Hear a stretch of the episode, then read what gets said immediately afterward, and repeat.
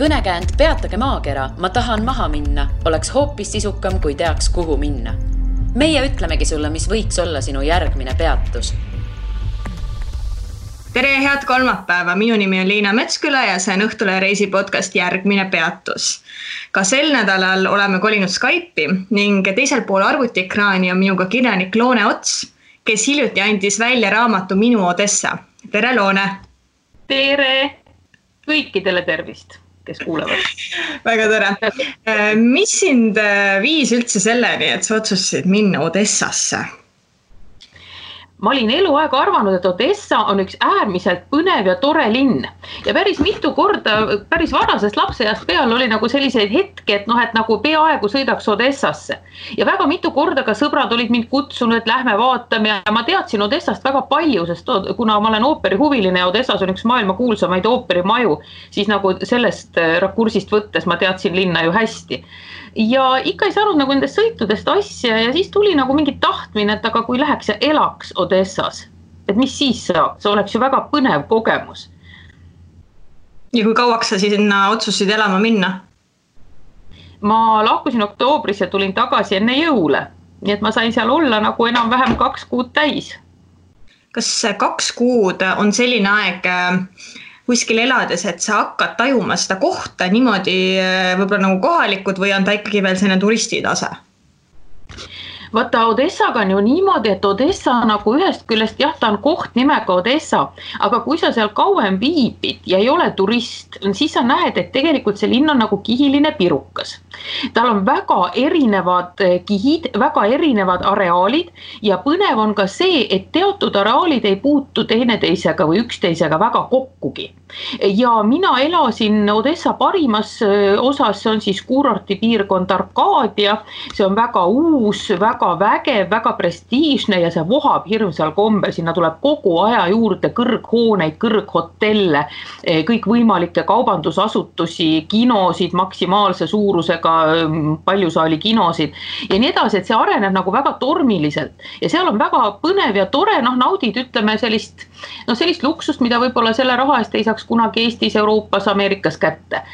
samas on Odessal olemas teine pool, mis on siis ütleme need Malinovkad või siis mingisugused sellised vaesemad paigad seal. Prissõpp ja, ja nii edasi, nemad on siis nagu jah, nagu sellised noh nagu meie võib-olla nelikümmend aastat tagasi.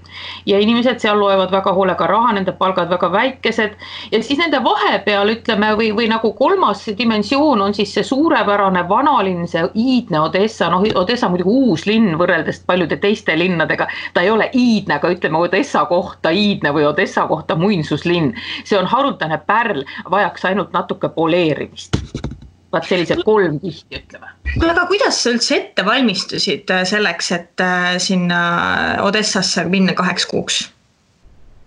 Äh, ega seal ei olnudki midagi, võtsin booking'i ja võtsin Airbnb ja vaatasin ja üürisin endale korteri seda oli väga lihtne teha, eks ole, praeguse internetikeskkonna kaudu ja ma leidsin lihtsalt, et korter annaks mulle tunduvalt suuremaid vabadusi, kui näiteks elada hotellis, et noh, korteris sa oled oma aja perenaine ja sa ei pea näiteks arvestama mingite söögikordadega.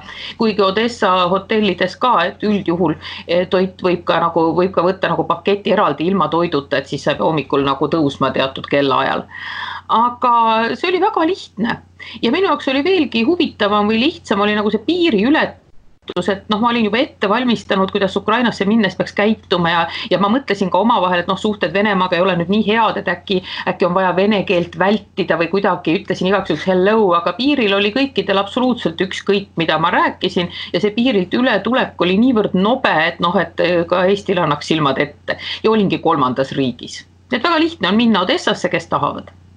Aga sa võtsid siis Airbnb kaudu, ma saan aru?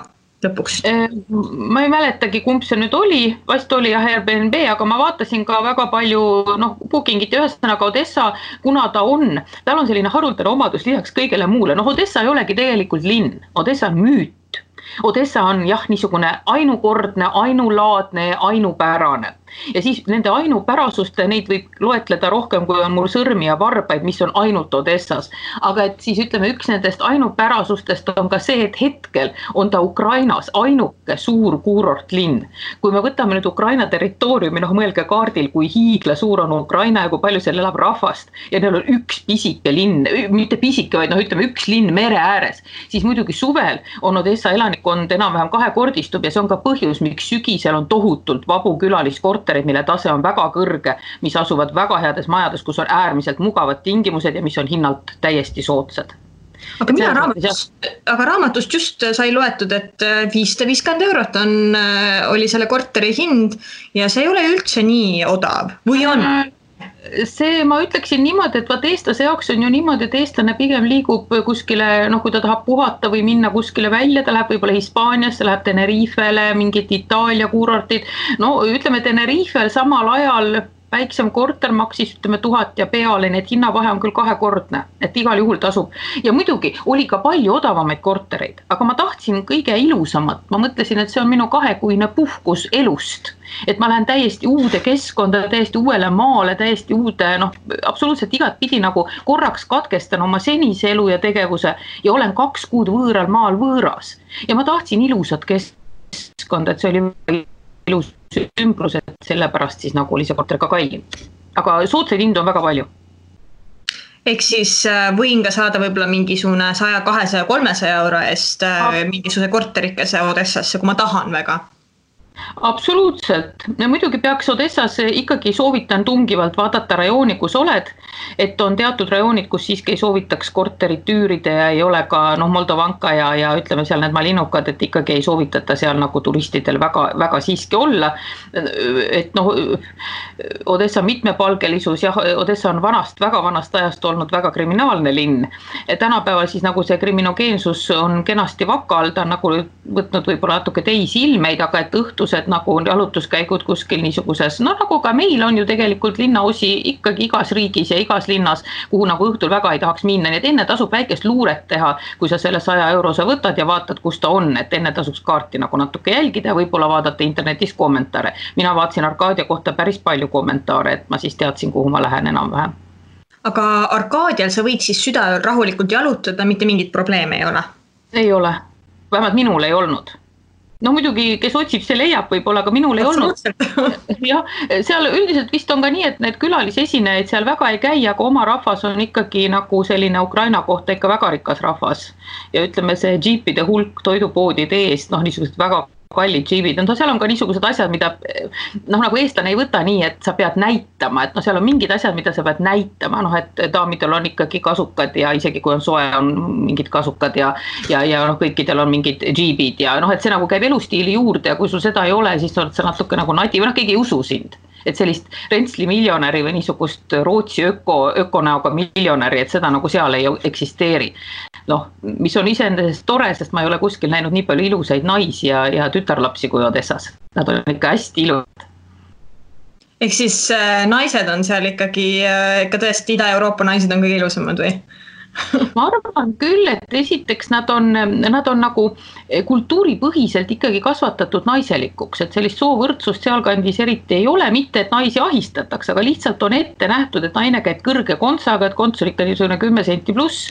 naisel on ilusad riided, naine meigib ennast, naisel on hoolitsetud välimus, juuksed, küüned, et see kõik nagu käib ka asja juurde, et sa ikkagi siis oled nagu noh, niisugune õige naine.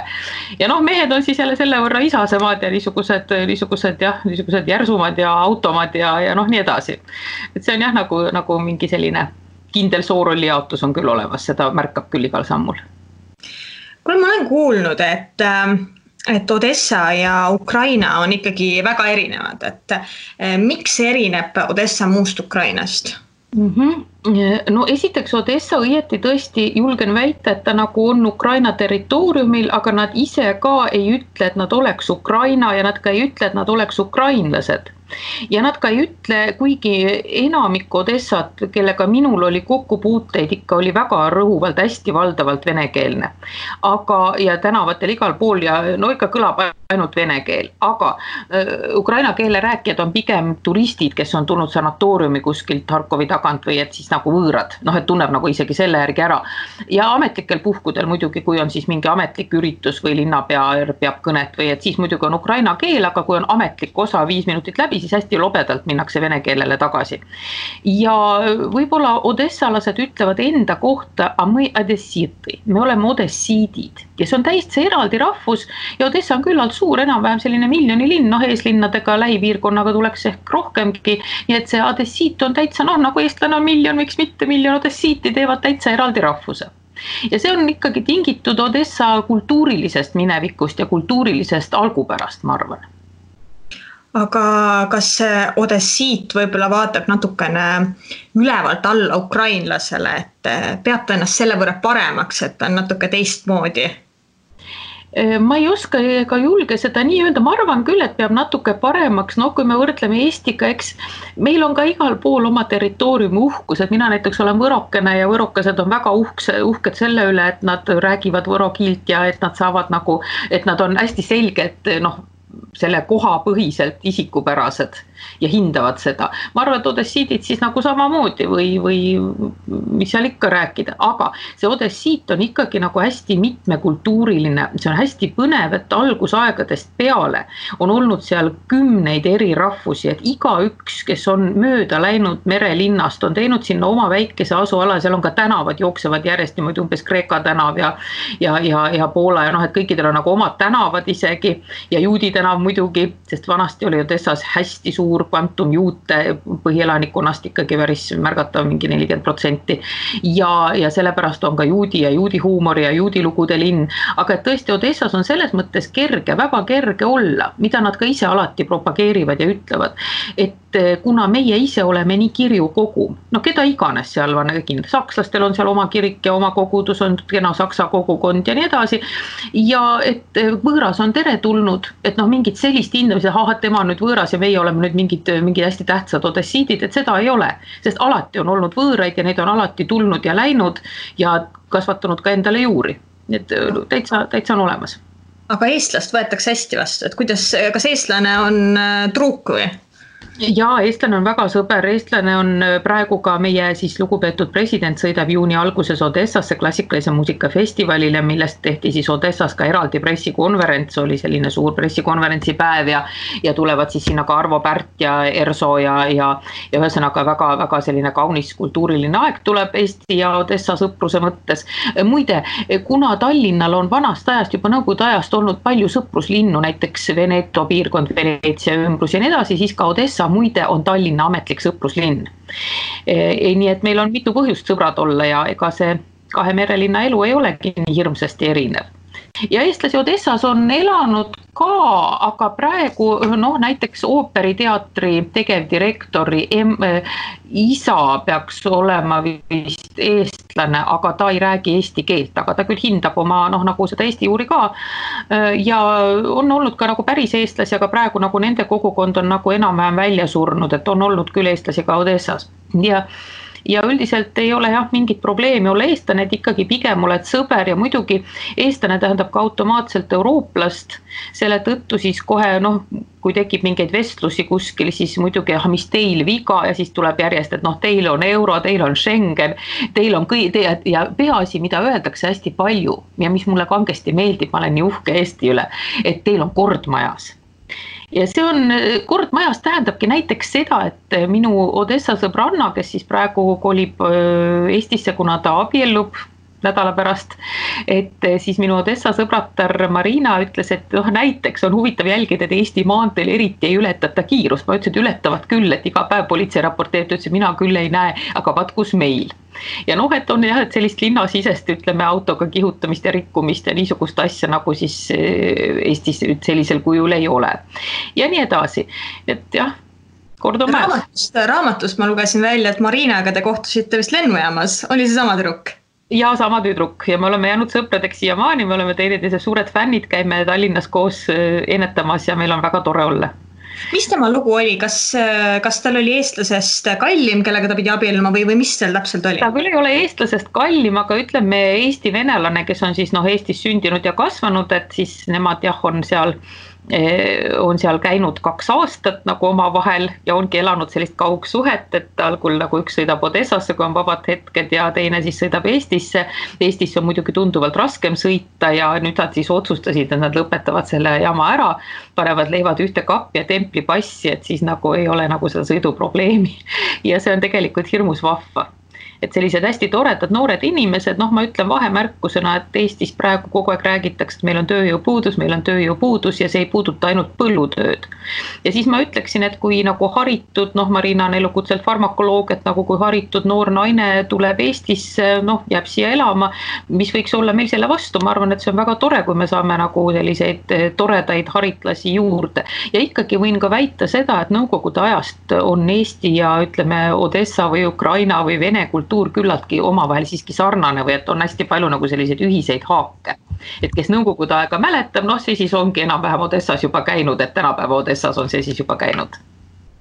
aga Eesti on siis äh, tema hinnangul ikkagi parem koht, kus elada jah, Marina on hästi suur Eesti austaja ja seda hästi mitmel põhjusel ja, ja meil on isegi olnud Odessas ükskord me olime koos trollibussis ja tuli nagu mingi, mingi, ma ei mäletagi, millest tuli jutt ja siis just, et nagu kõik on pahasti ja linnavalitsus on röövlid ja mida iganes, hakkasid nutikesed omavahel rääkima ja siis Marina uhkelt lõikas sekka, et jah, vaat Eestis on asjad hoopis paremini ja pole midagi sellist, millega enamus oli ka nõus. muidugi odessiidid, see vanem põlvkond, just see vanem venekeelne põlvkond ikkagi on ka nagu seda kartust, mida ma tajusin, et ega te ju meid ei armasta.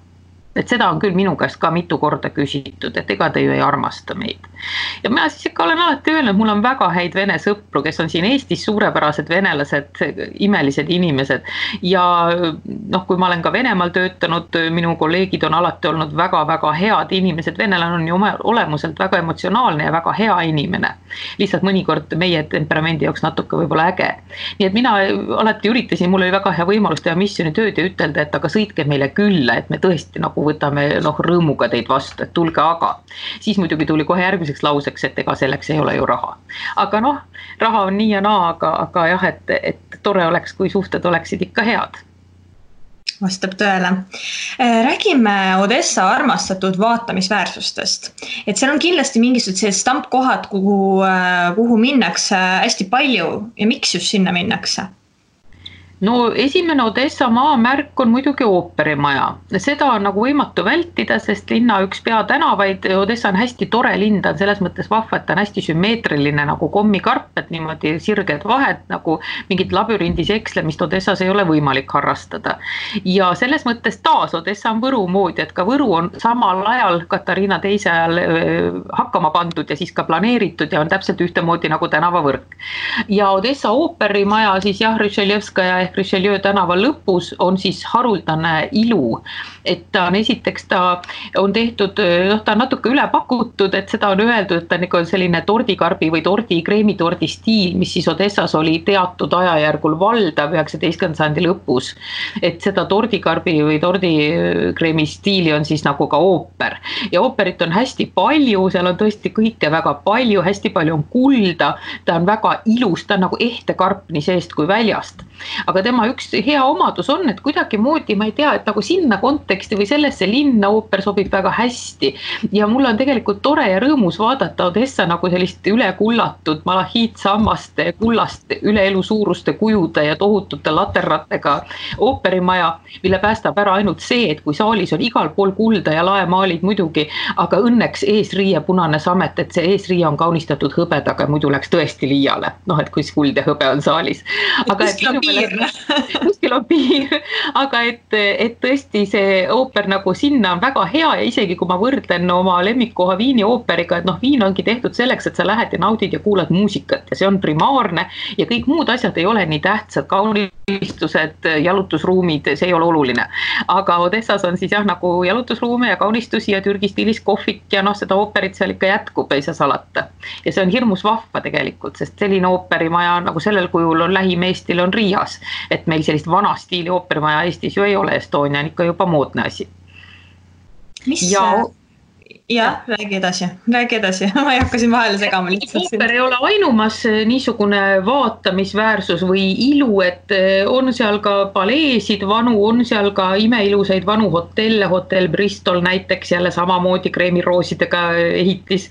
ja on ka väga ilusat juugendarhitektuuri, kui kedagi huvitab, siis sellist Eesti draakoni galerii sarnast on seal ka eh, päris Deribassovskaja peal ja kõrval on ka ja nii edasi aga võib-olla jah, on tore ja muidugi ooperi kõrval, sõna otseses mõttes ooperi kõrval ja ka noh, nagu kujundlikus mõttes ooperi kõrval on väga tähtis ka siiski Potjomkini trepp, see on täiesti erilaadne asi.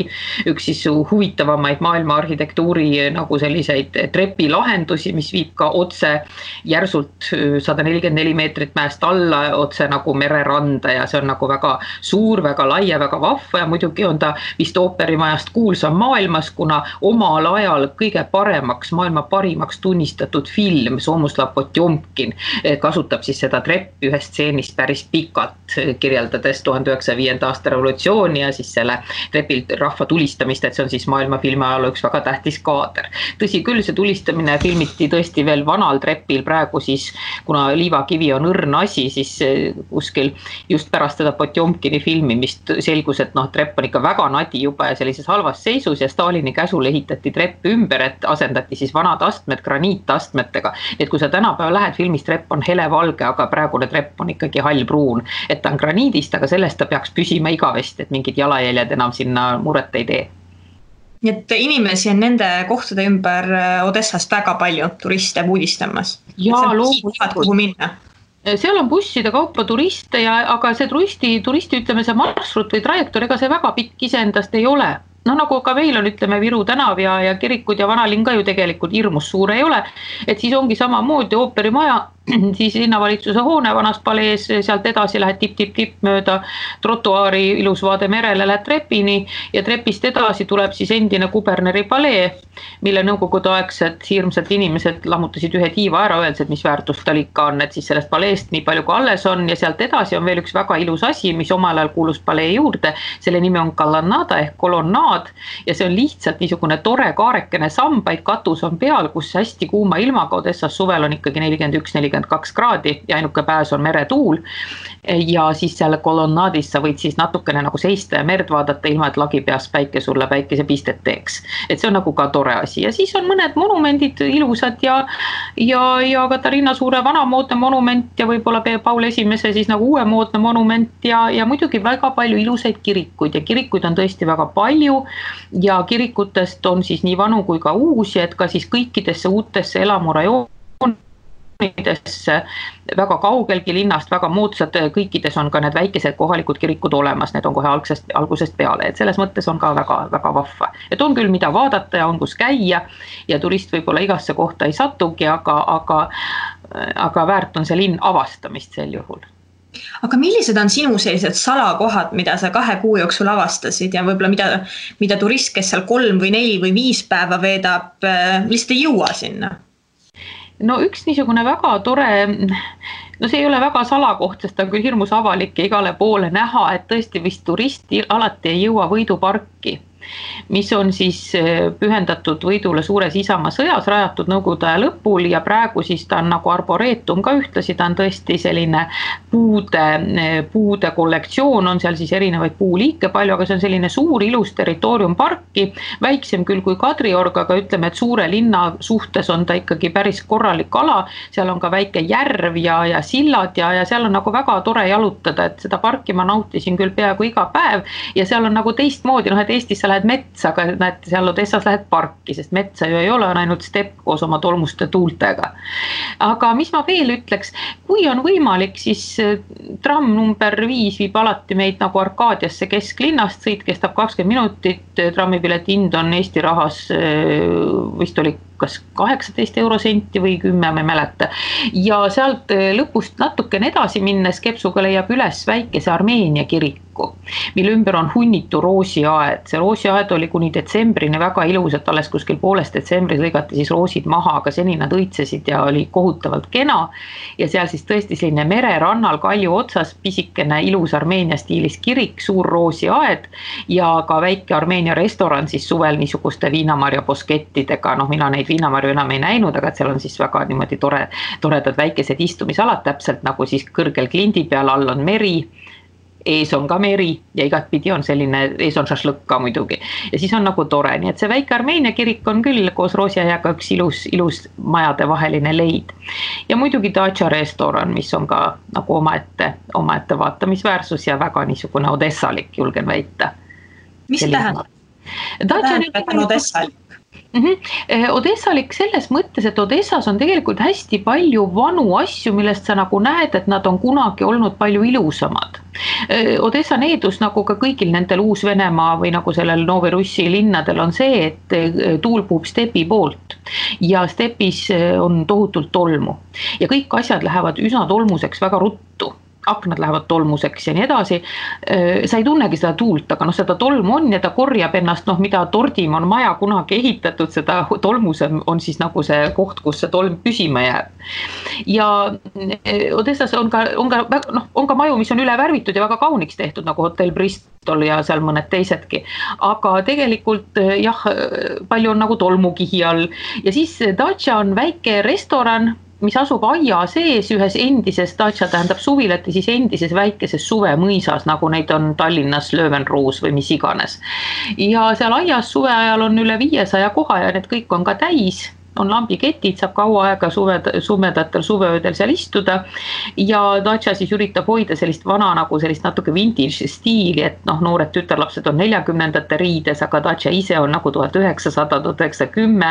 nagu see interjöörid ja olekud ja, ja talveaiad ja verandad ja kõik kokku on nagu hästi selline meeldiv koht, kus aega viita ja ka toit on loomulikult hea Odessa parim toit muidugi on kesklinnas, et neid saladusi võiks ka veel kaua rääkida, kus tegelikult on tõesti väga hea ja maitsev süüa. mul vedas sellega, et kuna Marina oli minu teejuht, siis ma nägin paljusid ja avastasin asju, mida ma võib-olla oma käe peal poleks üles leidnud. küsin nüüd, kust saab toidu osas? näiteks jah.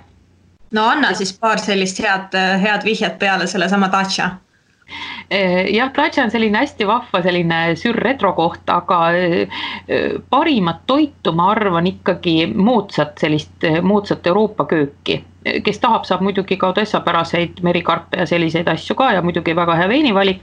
on restoran Oblaka, mis tähendab siis pilv, pilved mit-, mitmuses ka.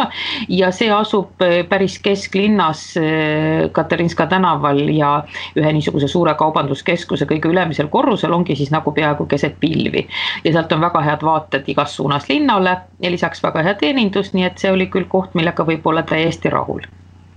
Ehk siis äh, selline kohvikute ja restoranide kultuur on Odessas väga kiiduväärt, võime nii öelda kohvikute kohta ma nüüd ütleks, seal on mõned moodsad kohvikud, niisugused nagu nad on, ütleme tänapäevane no umbes midagi nagu, nagu oleks äh, Starbucks või noh, sellised moodsaks tehtud kohvikuid vanades majades, need on noh, nad on toredad, kohv on alati hea, et selles mõttes küll, et lurr ei ole, kohv on alati hea ja maitsev, seda rikkalikke sorte ja ka pargis saab kohvi juua ja kohvidele nemad arvastavad ka, et alati on hästi suur valik siirupeid, noh palju suurem kui Eestis, et ikka mingi kakskümmend siirupit, kust sa siis võid valida, millega sa tahad oma kohvi maitsestada. aga ma ütleksin, et ikkagi toit restoran kui selline ja toit ja korralik söömine on sealkandis väga au sees. ja selle tõttu ka näiteks suurte supermarketite valmistoiduletid on väga sisukad ja väga mitmekesised ja mitmekülgsed, alates Taanist ja lõpetades ehtsa Ukraina pekiga, et kõike võid saada, kui ainult tahad.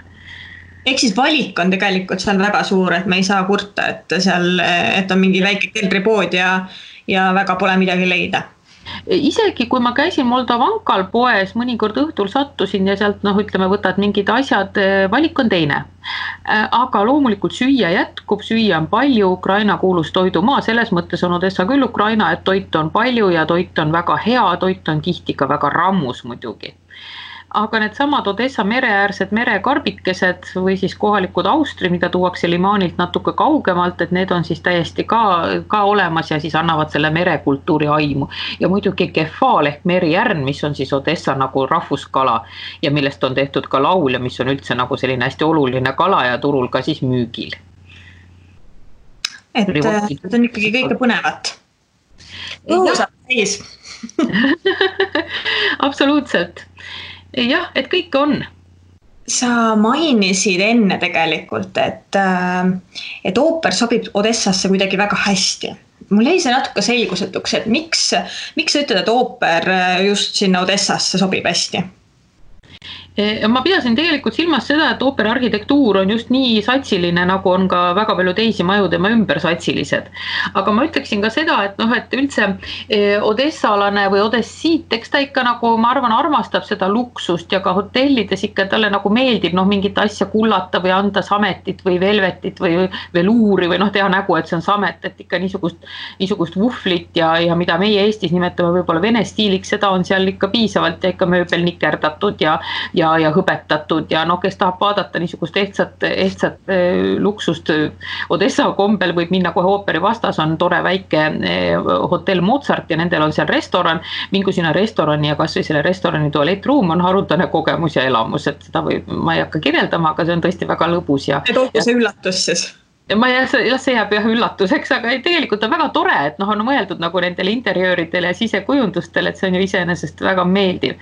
aga ooper, ma arvan, sobib ka sellepärast Odessasse, et ooper oma olemuselt on ka niisugune natuke teatraalne ja natuke lugusid rääkiv ja odessiidid, just ka need juudi, juudi tõmmised ja juudi värvid Odessas on meile ju andnud kohutavalt palju kohutavalt häid humoriste, nagu näiteks vana maestro Mihhail Žovanetski, kes on praegu siis äh, Uh, kaheksakümmend seitse aastat vana umbes ja kellel on juba olemas omanimeline pulvar siis ka Odessas, et eh, Žvanetski pulvar tema eluajal nimetatud. ja mm, härra Mihhail on siis ka olnud eh, ülemaailmse odessiitide klubi, klubi rajaja ja esimene president.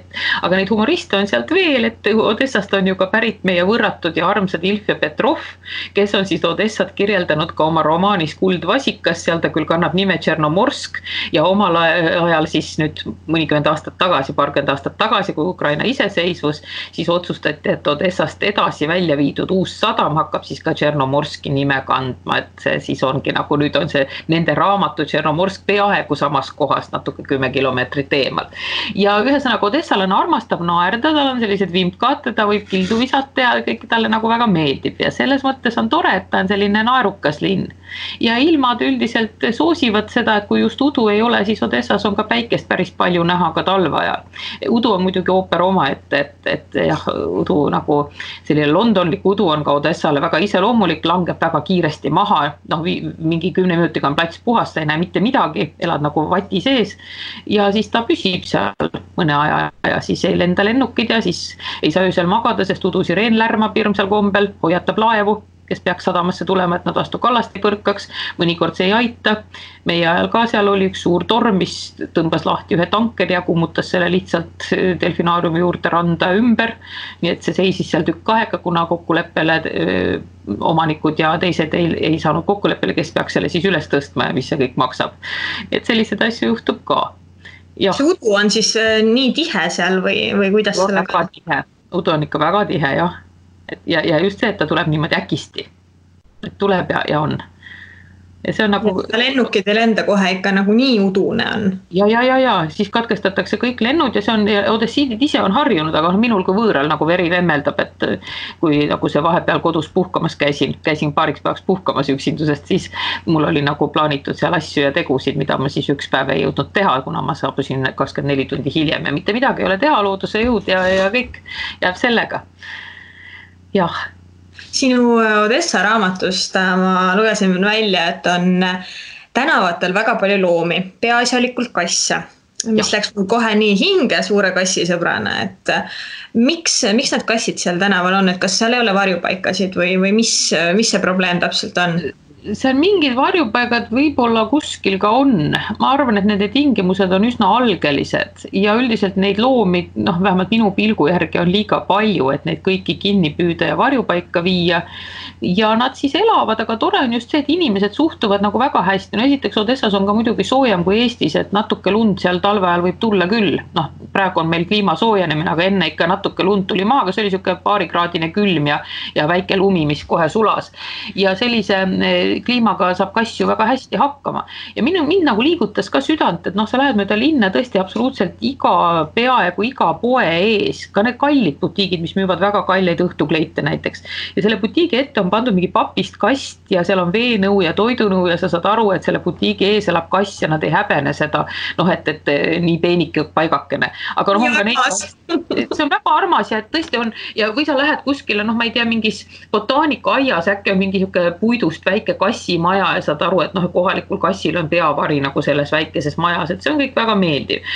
ja muidugi on ka niisuguseid ülbeid kasse, kes on siis võetud, ma ei tea, kas nad on siis perenaiste omad või nii hästi ära kodustatud, aga näiteks mingis väga peenes kingapoes samettoolil lösutab siis üks sihuke kõuts ja vaatab nagu aknast neid, kes käivad tänaval trotuaaril.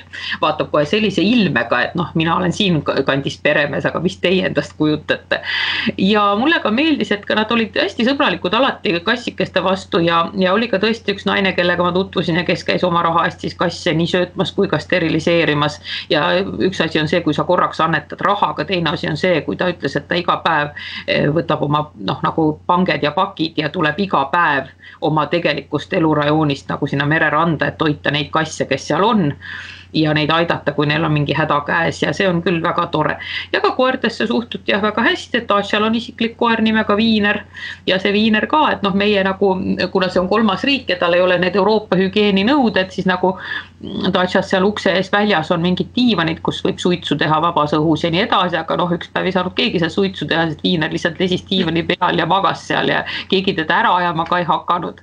ja mingid väiksemad koerad on sees kah külastajate toolide peal, et noh, lauda kui tahad istuda, siis nagu tuuakse toole juurde, et koera mitte häirida, tegelikult nii vahva. noh, minule see nagu, see, see nagu mulle sobib hästi koduloomadena peetakse neid ka ikka või on, või on ikkagi, et loom las ta olla seal tänaval ja me võime talle seal süüa anda? ei no need on tänavaloomad, koduloomad muidugi Arkadia kandis on niisugused ülbed tõuloomad iseendast mõista, et need on ka nagu prestiiži küsimus, et kui sul on juba džiip ja kasukas, siis sul on kindlasti ka tõukoer, et siin ei saa kohe kuidagi teisiti. ja, ja need on nagu omaette ooper ja omaette seltskond, aga jah, ma arvan, et just see tänavaloomade selline lõtv ja vaba elu äh, iseloomustab, ma arvan, ka Odessat kui sadamalinna, sest ta on ju alati olnud niisugune natukene kombevaba, natukene avatud ja just niisugune, no kus madrused tulevad ikka laevast maha ja siis on nagu neil kõigil nagu mugav ja hea ja asju võetakse võetakse nagu, nagu mõnuga. mulle meeldis võib-olla Odessas just see võrreldes Eestiga, et meie oleme hästi krambis ja kuigi nendel ei ole põhjust rõõmustada ja noh trammis sõites ikka inimesed on hästi tõsise näoga ja nii edasi, aga samas ma vaatan, nad nagu meeleheitlikult ei pinguta, et see mulle nagu meeldis, et noh, sa ei pea iga hinna eest oma maja eest nagu ma ei tea, muru niitma või meeleheitlikult värvima mingeid uksi või aknaid, et noh, äkki naabrid näevad, et ei ole ilus, et no kui on natuke räämas, siis on, mis siis juhtub. tegelikult ei juhtugi midagi ja, ja nagu see Odessa, mida me näeme, ütleme suurepärane seriaal, mida soovitan kõikidel vaadata, likvideerimine, mis räägib Odessa kriminaalse bande likvideerimisest. Massar Žukovi ajal tuhat üheksasada nelikümmend kakskümmend kuus. ja siis vot seal on hästi palju neid Odessa igasuguseid tagahoove ja väikesi maju nagu selliseid mere, mere ääres kaugemal kesklinnast. vot neid maju on ka praegu väga palju alles ja muidugi Odessa hoovid ja tagahoovid on veel omaette küsimus, mina nendesse väga palju ei jõudnud, aga nad on väga maalilised. et enamik maju on ehitatud nii, et on siseõu ja siis seal siseõue ümber on korterid ja aknad ja kõik jälgivad üksteise elu ja kõik saavad hoovis kokku ja noh, see on täitsa nagu anekdoodis, aga täpselt nii see käibki ja muidugi ka väga paljudest hoovidest öeldakse, et läheb allakäik katakombidesse, kus siis Odessa all on hiiglasuured katakombid, millest kaugeltki kõik ei ole avastatud.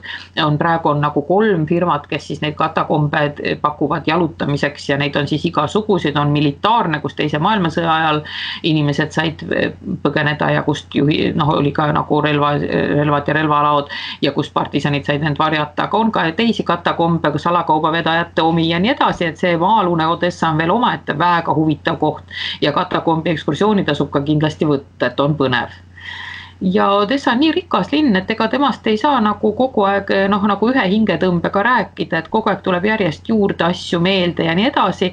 ja kahtlemata oli kindlasti ka palju, mida ma ei näinud, aga ma julgen öelda, et selle õige kvintessentsi, sellise põhilise noodi ma sain kätte küll. Odessast ja ütleme siis ka Bessaraabiast, kus ma korraks siis käisin bussireisil. ja, ja oli, oli, oli tore küll ja Odessa jah, üks omadus on veel see, nagu ma mainisin, et see tänavavõrk on nagu nelinurkne, et hästi selgelt on tänavad neljakandilised kvartalid. Et siis meil Eestis nagu öeldakse, et siis tekib tuulekoridor ja tuul hakkab tõmbama ja siis talvel on õudselt vastik, eks ole, kui selline jäine kirdetuul koos lumepihuga tuleb.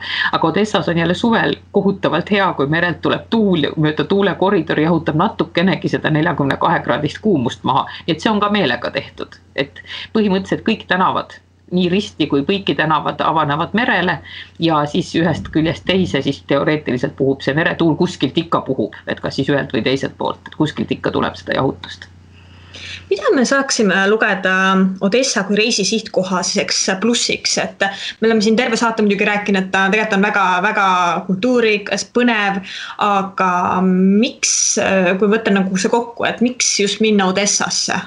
Miks mitte minna Tenerifele või, või Egiptusesse või mis iganes teise kohta? Äh, ma ütleksin, et äh, esiteks on see, mida ka ma ka saate jooksul mainisin, et hinna-kvaliteedi suhe on väga hea ja ma arvan, et Odessa on sellepärast tore, et seal on igaühele midagi Need kuurorti piirkonnad kuskil soojade merede ääres kipuvad olema nii, et sul on hotell ja kuurort, noh, sind viiakse korraks bussiga, näidatakse mingi vaatamisväärsus ära, tuled tagasi, vedeled seal. aga Odessa on äh, pulsiga, Odessa on mitmekesine, Odessas on palju teatreid, ega see ooper ei ole seal ainus, Odessas on, on suveshow'd ja suured muusikalid, Odessas on seesama mingid militaarasjad, Odessas on suurepärased Teise maailmasõja muuseumid, neljasaja üheteistkümnes fort, mis iganes, et kes on militaarhuviline, võib kohe sinna minna ja neid on mitu ja noh, sealt saab veel edasi minna ja, ja nii edasi. ja kes on, ütleme, tahab ka shoppata, noh shoppamiseks ka Odessas on täiesti võimalused olemas ja saab ka suurtest kaubanduskeskustest siis kõikvõimalikku peent kraami küll Itaalia, küll mingis muus stiilis. et nagu kaubamärgid, brändid, kõik on olemas. ja muidugi Odessa, ma arvan, on lihtsalt selline tore koht, kus sa saaksid minna, aega maha võtta ja tõesti istuda kuskile terrassile laua taha, noh, võtta endale enda eelistuse järgi tahad, võtad Ukraina toidu ja nosid seda või sööd Borschi või, või, või hoopis jood mingeid ilusaid veine. Odessa on ju väga kuulus oma šampanjatehase poolest kunagise, praegu see on natuke küll muutunud, aga ikkagi vahuveini valik on muljetavaldav. Odessa teeb ka ise konjakit või vähemalt nende nimedega konjakeid on olemas. ja kõik see taas kokku on nagu soodne teha, et kui sa tahad lõõgastuda ja muidugi, kes on noored ja tahaks ööelu, raju, ööpidu, siis on olemas ka Arkadia ikkagi on suur ööklubide piirkond, mida mina ei näinud, sest nad olid kõik sellel ajal, sellel hooajal hooajavälisel ajal kinni. aga põhimõtteliselt käib väga vilgas ööl, on väga palju klubisid ja noh, väga erinevatele maitsetele ka.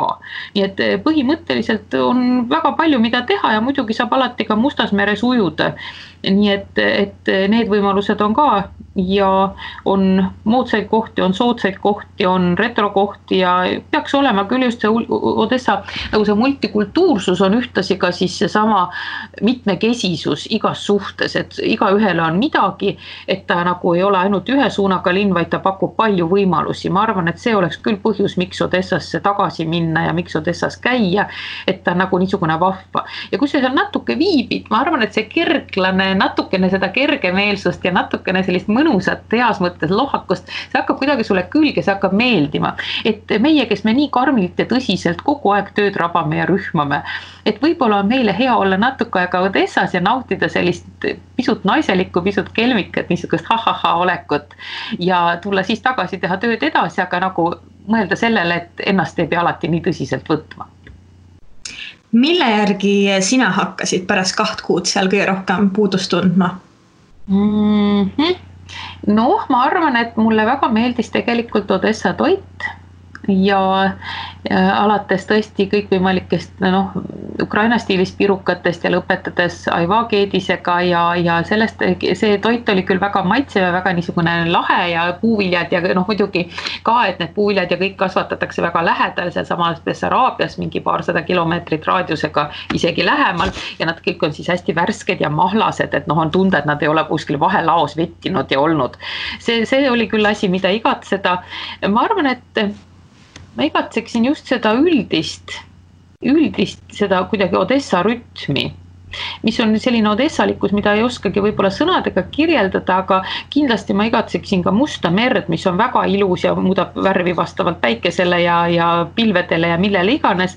ja veel ma pean ütlema, et kuigi väga paljud odessiidid, vanad, vana põlvkonna niisugused põlisodessiidid, keda ei ole palju järel, ütlevad, et Arkadia püü, et Arkadia jäle, et mis see on, see, et osteti mingi tükk ilusat mereranda, kus vanasti kasvasid palmid, tõmmati siledaks ja nüüd tehakse mingeid pagana majakolakaid sinna. et miks nii, aga mulle teisest küljest meeldis vaadata, kuidas Arkadia areneb, kuidas iga nädalaga kerkivad majade korrused ja kuidas ma näen, et noh, nagu elu on seal nagu hästi hoogne. Moldovankal ei ole selline elu ja Malinovkal, noh, need on nagu umbes meie Lasnamäed või nii. aga, aga et seal nagu kõik läheb nagu järjest paremaks ja noh, sillutatakse ära ja tehakse jälle midagi ilusat ja avatakse jälle mingi uus grillrestoran ja et noh, nagu selles mõttes on, oli nagu see noorus, nagu selle linnaosa noorus meeldis mulle ja kuna Odessa on ise ka noor linn, mille ajalugu siis ei ulatu kaugemale kui kaheksateist sajandi lõppu, et siis ka Odessa või noh, isegi üheksateist algusesse natuke vaieldakse, kas enne, kas sõjafort on linn või on linn siis, kui tänavad tehakse. aga ikkagi on ta nagu hästi-hästi vahva ja muidugi see minevikupärand on tal olemas kuni Kreekani välja ju kunagine mingisugune Odessose kaubanduskeskus, oma kaubavahetuspunkt ja nii edasi. aga noh, see tänapäeval nagu midagi eriti ei mõjuta, et ikkagi see uus Odessa on see õige, see Katariina aegne Odessa ja sealt ülespoole. ja see on vahva koht aitäh, Loone, selle põneva vestluse eest. aitäh. ja järgmine peatus on eetris juba tuleval kolmapäeval. kuula meid igal kolmapäeval Õhtulehest, SoundCloudist või iTunesist ja ära unusta meie podcasti tellida